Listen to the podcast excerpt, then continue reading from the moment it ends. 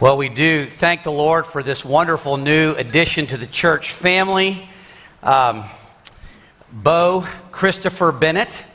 And we just delight in God's goodness that mama and baby are doing so well. I think they're home. And I think last night that Chris was bonding with Bo, watching the Rangers. It may not have been the best experience, um, but he sent me a picture of that. And in this world, that's about as good as it gets a father with his newborn son. Well, there was a little mystery surrounding the name of this precious Bennett boy. Like, um, I think it was just like either a couple weeks ago, maybe, that they determined the name. They're probably watching right now online, and so I'm really free to say a lot of things that maybe I wouldn't otherwise say, but it was just announced that, that the name would be Bo Christopher Bennett and we are so thankful for him.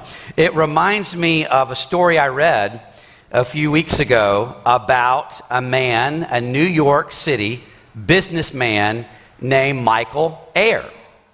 And he didn't want to just go with the flow in terms of naming his new baby boy. He wanted something interesting, something maybe even um, a little uh, non normative, if you will. And so, among the names he was considering, he landed on Billion. His last name is Ayer, billionaire, okay? And he would go by the name of Bill, okay? So, I guess that's, I, there, well, I don't want to say any more about that. Okay, so, um, interesting choice of names. A um, little closer to home. Let's see, I think I saw the Williamsons here. Okay, there we are. Yes. And so the Williamson family, their first son, biblical name, Precious Moses, and she's carrying three precious, precious boys right now. We have Obadiah, we have Elijah, and we have Gideon. And we are anticipating their arrival. You can't really get stronger biblical names than that. But just choosing a biblical name is not always a guarantee that it's the best choice. Read about a couple a few years ago in the UK. They're not Christian. This will become evident soon enough. They wanted a unique and strong name. I debated whether or not to share this, but um, they chose the name for their newborn son to be Lucifer, believe it or not. That name actually means like shining one or morning star. Um, it's been associated, you know, over the years with um, Satan and the devil. And the UK initially would not allow them to use that name because they said this could be very damaging for the child they took it to court, and so there is now a young man in the UK named Lucifer running around. Um, had Hosea been, um, had he been a contemporary today, maybe the UK registry would not have allowed him to use and choose the names that he chose for his daughter and his son. We're in the book of Hosea this morning. And the Lord told Hosea to name his children respectively Lo Ruhamah, which means um, not loved, and Lo Ami, which means not my people. Why in the world would the Lord command his prophet Hosea to name his children not my people, okay, and not loved? That's because it was symbolic of God's strained relationship with his people. The names that Hosea was to give his children were to symbolically represent the difficulty and the strain of relationship with the Lord and his people, the children of Israel. Okay, so putting in context what we're doing now, all right? So over the summer, can you even remember what sermon series we covered this summer Gold star if you can. I'm tempted to call on someone, but I won't because I have a hard time remembering what happened a couple weeks ago. Some of you look confused and nervous, okay?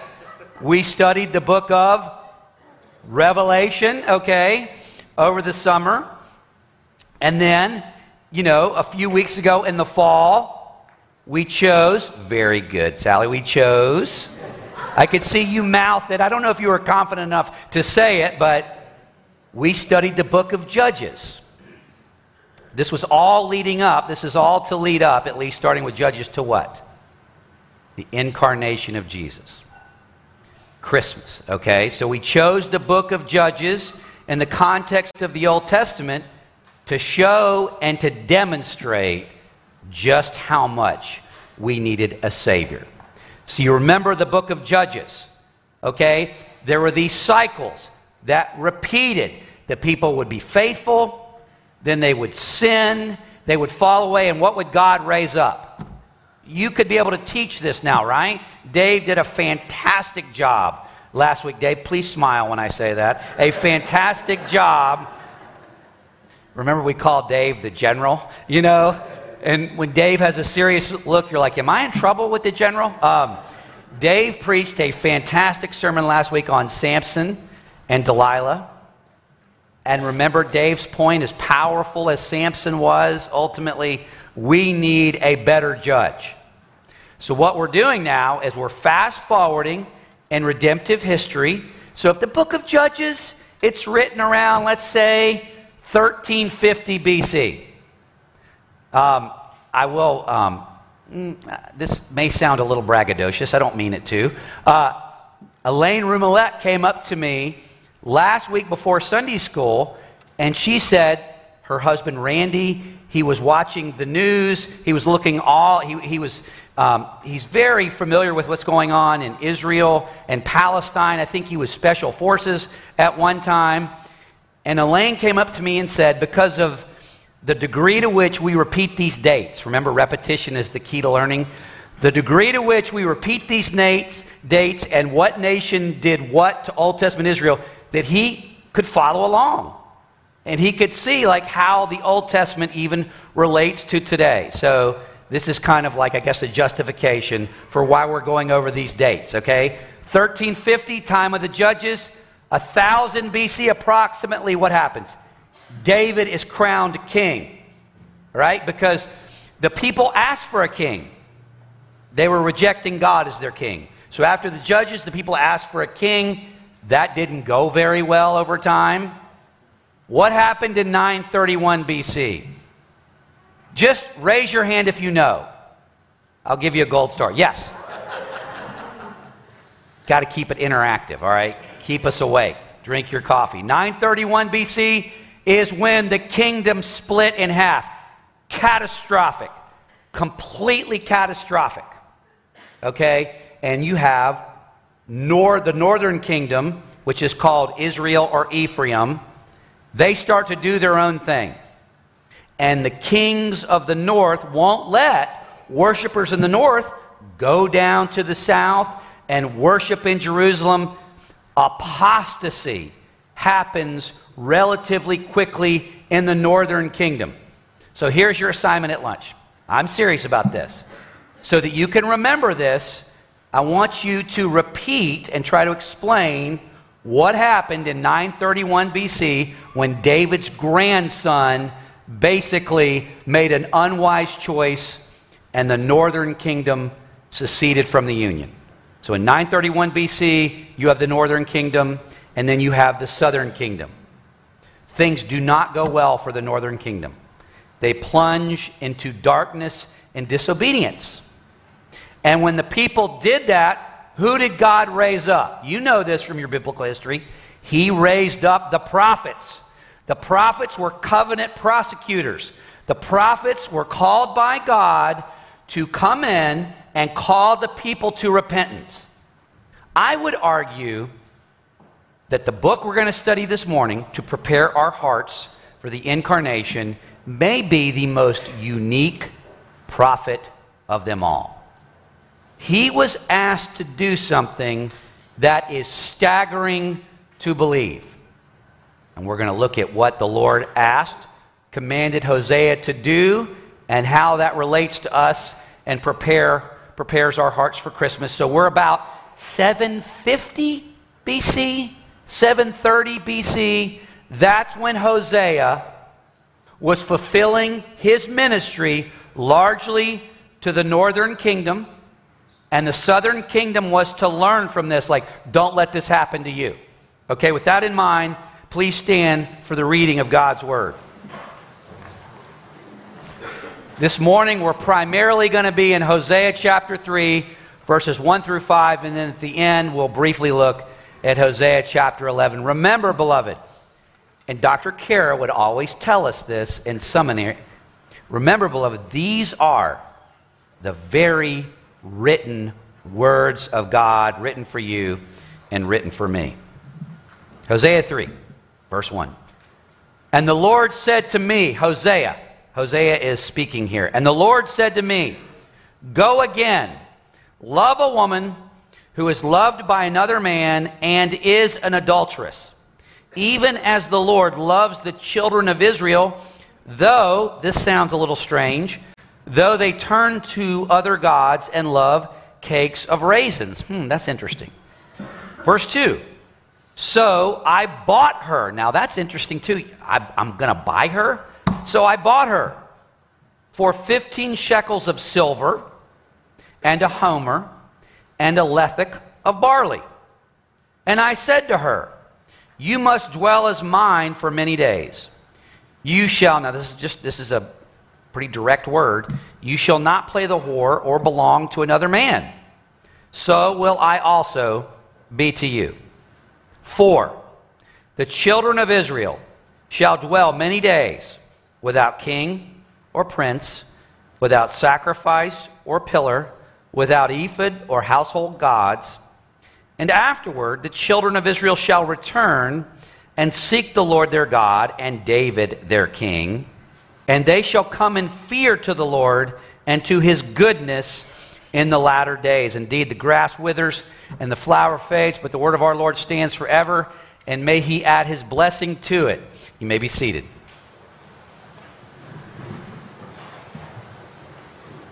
Okay, the book of Hosea can be a little controversial. And I can remember studying this back in my seminary days as the professors acquainted us with the fact that there are, you know, a couple different views on this marriage. So, little context. In chapter 1, God calls Hosea to marry a woman of the night, if you will. He commands one of his holy prophets, set aside for his purposes, to marry an adulteress, to marry a prostitute, which on the surface seems like what? It almost seems and feels scandalous. It almost seems and feels like it's, it's not right, like for God to do that to one of his faithful prophets to ask him to do something that, that difficult, perhaps even unclean. And so some scholars conclude what? Even some conservative evangelical scholars conclude what about this marriage, do you think? They conclude that this marriage is purely what? It's a symbol. It's an allegory. Of course, the Lord wouldn't actually ask his prophet to marry a woman of harlotry, you know that this would be allegorical. But that's not the case. The thing we have to grapple with this morning, the thing that we have to emotionally connect with, that's what's so great about this book, is this book packs an emotional punch almost like no other. As we've said over and over and over and over again, unless your sin and mine connects with us on a personal level, on a visceral level, then it won't move us. And that's what we try to do every week in our confession of sin is we're trying to choose something to connect with you so it's not rote. So we're not going through the motions. So in order to put idolatry in context as to what's really going on, he calls his prophet to marry a prostitute. And what is that to illustrate, my friends? That's to illustrate what the Lord has done with us. He is our husband. We are his bride. We have been unfaithful. Okay, so he commands Hosea to do what he, in fact, is doing. God is loving an unfaithful woman. And even in the context of Hosea, he's sending a prophet to his people to say, Repent, I love you, come back to me, I want to redeem you, I'm not giving up on you. That's the message of the book of Hosea. I will say as I'm doing this, I know it's freezing in here. I just want to acknowledge, I see a number of you putting on your jackets. This happens this time of year every year. Our AC system doesn't know what to do. It also will keep you awake, so that's good. That's a positive. Now, this chapter, in this chapter, the Lord doubles down on the difficulty. This chapter is even more difficult than chapter 1. Look with me at the text. And the Lord said to me, Hosea 3, verse 1 Yahweh said to me, Go again, love a woman who is loved by another man and is an adulteress. So if it wasn't bad and hard enough in chapter 1 that Hosea is called to marry Gomer and to love her, a woman who's a prostitute by trade, implied here is that since that marriage, she has been like true to form and she has left Hosea and she's now living with someone else. So if it wasn't bad enough that he married her to begin with, now he has to go get her back and bring her home. Can you imagine what Hosea would have felt like? Even initially, that Gomer was unfaithful. Like, this was a real marriage, these were real people. Hosea, as a faithful prophet, would have loved his wife and cared for her and would have felt the deepest sense of personal betrayal when she left. He would have had every right to do what? Like to offer her, write up a certificate of divorce and move on. But God calls him, go again. Go again and love a woman who is loved by another man and is an adulteress. And then he shows you the comparison. You know, that's illustrating how the Lord loves the children of Israel. That's what he's doing.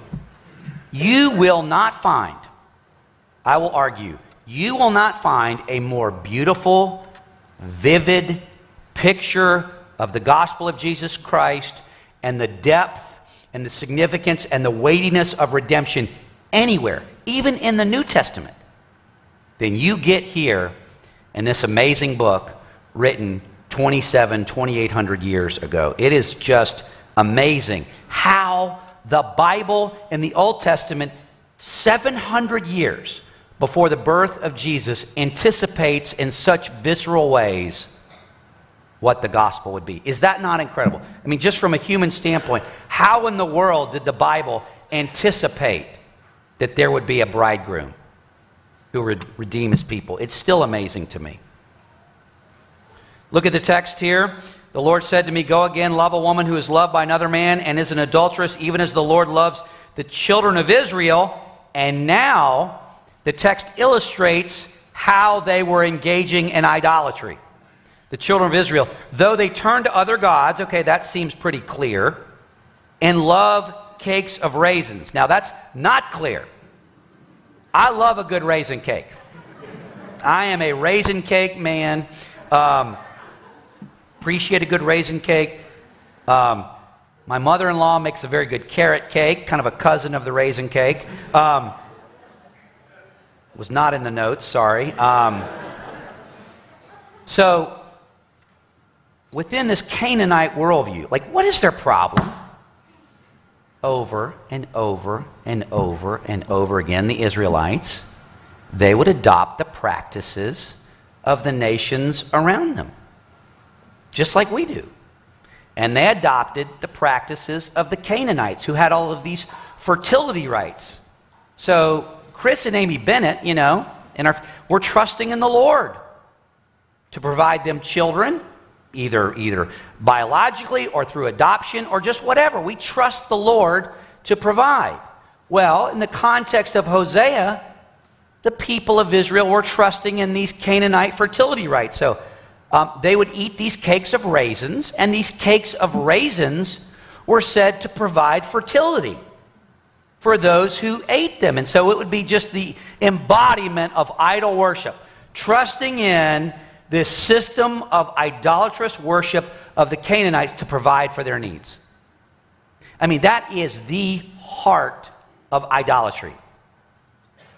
So, um, when we sin, it's not like we've said, like violating a set of school rules. Okay, I can remember back in the day, junior, senior year in high school, this particular teacher, Mr. Kelly, was notorious for going around and checking if our shirts were tucked in, which we thought was ridiculous, okay? And so we really didn't conform to it. And if you saw Mr. Kelly coming around, you would kind of like tuck your shirt in and then we would leave. You thought it was a ridiculous rule. You would untuck your shirt because it just seemed to be arbitrary. And that's what teenage boys did and things like that. Um, I'm not sure if Covenant has a similar rule. I bet they do, actually. Um, Covenant's a great school. Um, at any rate, like you just blow those. I mean, we shouldn't because we're honoring God, honoring our authorities, but you just kind of blow those things off. That sometimes we associate that with the commands that the Lord has given us. When we sin against the Lord, when we trust in other things, that equates to adultery. And we're not going to be motivated to repent of our sins until we understand it in that context. This is inconceivable. Look at verse 2. So Hosea goes, it says, I bought her. So what had to have happened? Okay, Bible scholars, what had to have happened between when he married her and right now in our text? What did she do? So basically, she leaves Hosea and kind of engages in a prodigal son kind of lifestyle. She lives this, this, this debaucherous lifestyle. She spends all of his money, probably, and then she goes and moves in with someone else. And in order to survive, what has she become? Like an indentured servant. And so, in order to bring her home, Hosea has to buy her back. What's the biblical word when you buy someone back? Buy someone out of bondage. What's the, what's the word? redeem. How many years was this before Jesus? Over 700 years. You have the idea of a husband redeeming his wife. Don't even have categories. Look at this. So when we think about, um, you know, John 3:16, for God so loved the world that he gave his only begotten Son, um, like, you know, I used to think, you know, it was maybe because we were so, so valuable, you know, that he gave himself for us like that. He redeemed us because we were we had such significant value. I guess in some senses that's true. But verse 2, I bought her for 15 shekels of silver and a homer and a lethech of barley. Do you know how much that equated to? in the ancient Near East at that time half the price of a common slave. So Gomer was essentially worthless when Hosea buys her back. What does Peter tell us was the price or what Jesus paid? You know, when he saved us. You know, we weren't, it wasn't with silver or gold that we were redeemed from the empty way of life handed down to us by our forefathers, but through the sacrifice of Jesus Christ. Though we didn't have worth or value per se, Christ paid everything for us. He gave it all. It's just mind blowing. Look at verse 3. Okay, I got to start my descent. Here we go. Um, he says, and I said to her, and again, for your, in our Sunday school class, we talked about why you can have confidence in the Bible that you read. This text does that. This text alludes to what's going to happen in Israel in just a few years and how the Lord is going to bring back and restore his people. Verse 3 And I said to her, This is Hosea talking to Gomer after he's redeemed her. You must dwell as mine for many days. You shall not play the whore or belong to another man. So I will also be to you. Now, this may sound confining, but what he's saying to Gomer is, I'm going to ensure that you are faithful to me.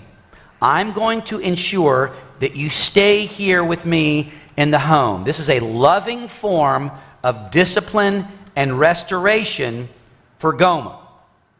And there's a day in the new heavens and the new earth when our redemption will be full and total and we will never stray again. And this is anticipating what's going to happen in Israel. Look with me at verses 4 and 5. This is an illustration of the fact for the children of Israel shall dwell many days without king or prince, without sacrifice or pillar, without ephod or household gods. This is an allusion to basically the Assyrians coming in and conquering Israel, and the Babylonians coming in and conquering the people and taking them into captivity and, and, and disabusing them of their idolatry, okay? So that he could ultimately bring them home. Look at verse 5. Afterward, you know, after this exile, we call verse 4 like Israelites, the children of Israel have been taken into exile in Assyria and then later in Babylon. And then in around 536 BC, God brings them back. Verse 5 Afterward, the children of Israel shall return and seek the Lord their God and David their king. Now, isn't that interesting? How can they seek David their king, you know, five, six hundred years after David has died? What does it mean they're going to come back to the land in 536 BC and following, and they're going to seek David their king? What sense does that make? Who is the true David, the Lord Jesus Christ. It's an illusion that the Messiah with a capital M is coming, and they shall come in fear to the Lord and his goodness in the latter days. Amazing. Amazing. Now, this text, we're going to go to panel five and we're going to land the plane and we'll be done. And you'll see explicitly how this is setting up, anticipating Advent.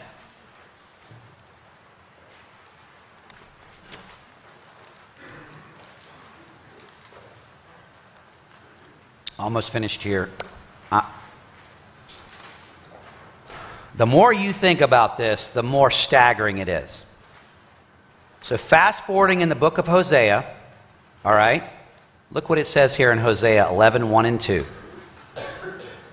God says, When Israel was a child, I loved him. And out of Egypt I called my son. Okay, how so God redeemed his son Israel from whom? From Pharaoh's oppressive hand. He called his son Israel out of Egypt and into the land via redemption. Okay? Verse 2 The more they were called, the more they went away, and they kept sacrificing to the Baals and burning offerings to idols. We've talked about that. Um, you don't have to do this, but if you turned to Matthew chapter 2 in the New Testament, if you turn there to Matthew 2:15, remember the story of Jesus, you know, as a little one, and remember the Magi? The Magi come in to pay homage to the king they tip off Herod. Does Herod like the fact that a Jewish Messiah has been born? No. Okay, that tips off Herod. Joseph and Mary get wind that Herod wants to kill the child, where do they go? You know this. We're almost done. Where do they go to flee Herod? They go to Egypt. And then after that, when Herod dies, what does God do to the true Israel, to the do, true David? He calls Jesus out of Egypt. Out of Egypt, I have called my son 700 years before the birth of Jesus Christ. Beloved, we, we, we trust in all the wrong things. Honestly, we, we place our trust in raisin cakes, in horoscopes, in fortune cookies. We trust, you know, oftentimes functionally, we go on the internet, you know, if we have a difficult diagnosis or something like that, if we're honest, what are we trusting in? What are we taking comfort in? That there's a cure, that there's a medication for this. That's what brings us comfort. And that's fine in one sense, but our ultimate trust is in our husband, the Lord Jesus Christ, the true David. I want to read this text. How much does he love you? Peter tells us, we love Peter. Peter tells us, For you know that it was not with perishable things such as silver or gold or a homer or a lethech of barley. No, no, no, no, no. That you were redeemed from the empty way of life handed down to you from your ancestors. No, you were redeemed, you were purchased, you were set free with the precious blood of Christ, a lamb without blemish or defect. That is what Hosea is about in the grand scheme of things. Pray with me. Our gracious God and Father, we just don't have time to really um, appreciate um, these, these gospel truths that are so vividly embodied and articulated in the Old Testament. Father, we just are amazed at how all of the parts relate back to the whole. Father, we come to you as a humble, repentant people, acknowledging that we, just like Gomer, just like Gomer, we, we, have, we have engaged in relationships and have sought meaning and value in so many other things and we are guilty. And we thank you, though, that we had no worth or value on one level, even though we were almost valueless. Our bridegroom, our husband, the Lord Jesus, he paid everything. Heavenly Father, help our sin to connect with us in these personal, visceral ways. Help us to appreciate more and more our husband, our Redeemer, the Lord Jesus. Heavenly Father, prepare our hearts for the incarnation of Christ. We pray in his matchless name. Amen and amen.